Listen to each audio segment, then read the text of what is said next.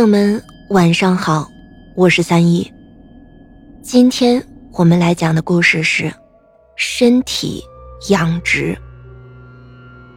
这一天晚自习已经结束了，郑凡哲和另外几个男生却留在教室里没有走，还在继续兴高采烈地聊着天儿。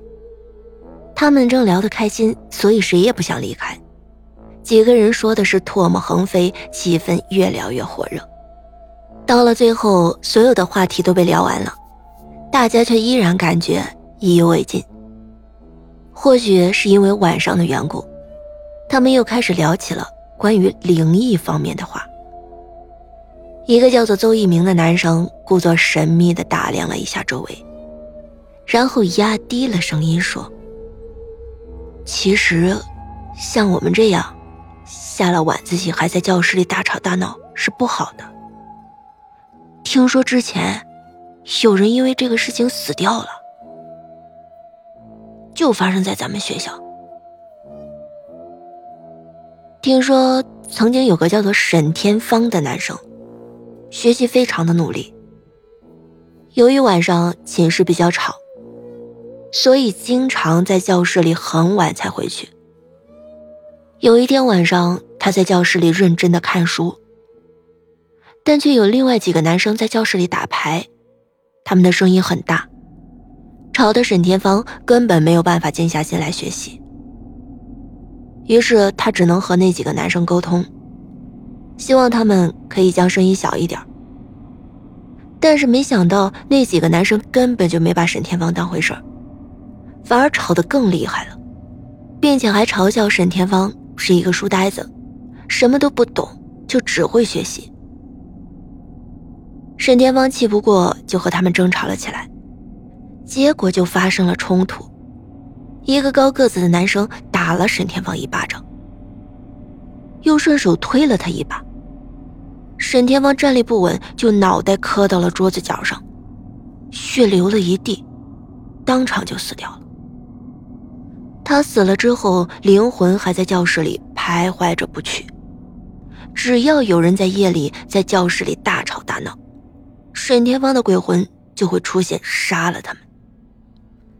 邹一鸣的话刚讲完，引得大家轰然大笑，纷纷嘲笑他说居然相信这样的话。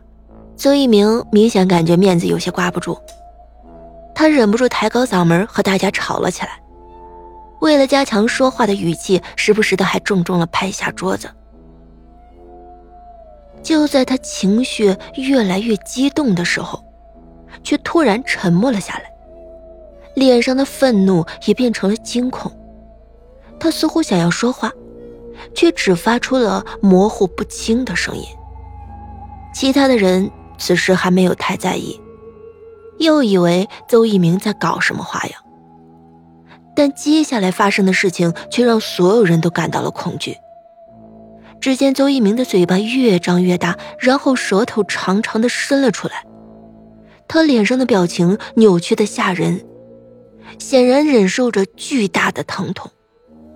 他的舌头已经伸得很长很长，长的超出了普通人所能达到的极限，但是此时此刻还在继续的往外伸着，就好像有一只看不见的手在拉扯着他的舌头。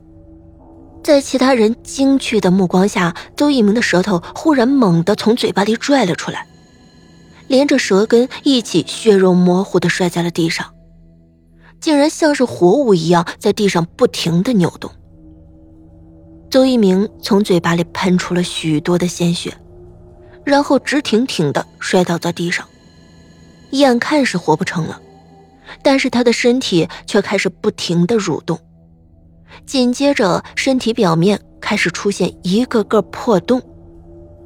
透过那些破洞可以看到，邹一鸣的身体里面已经空空如也，而且他身体表面上的肉还在一块又一块的凭空消失，就好像是一群虫子从身体内部逐渐地将他给吃掉了。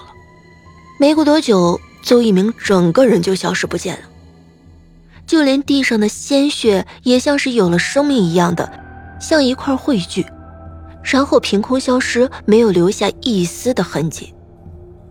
这一幕实在是太过血腥了，几个男同学忍不住就干呕了起来。大家都吓傻了，教室里忽然安静的吓人，都不敢在这里停留，纷纷的逃出了教室。他们不知道该如何是好，死亡的恐惧萦绕在每个人的心头。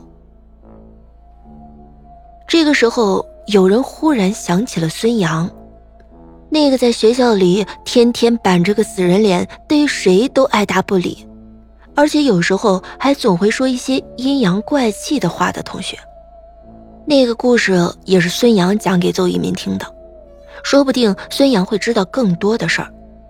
可是孙杨不住在学校，而是自己在外面租房子住，平时大家和他也没什么来往。经过好一番的询问，才打听到了他的手机号。郑完哲打了孙杨的电话，声音颤抖着将事情跟他说了一遍。孙杨听后沉默了半天，才开口说话。说的话却是这件事和他没有任何关系。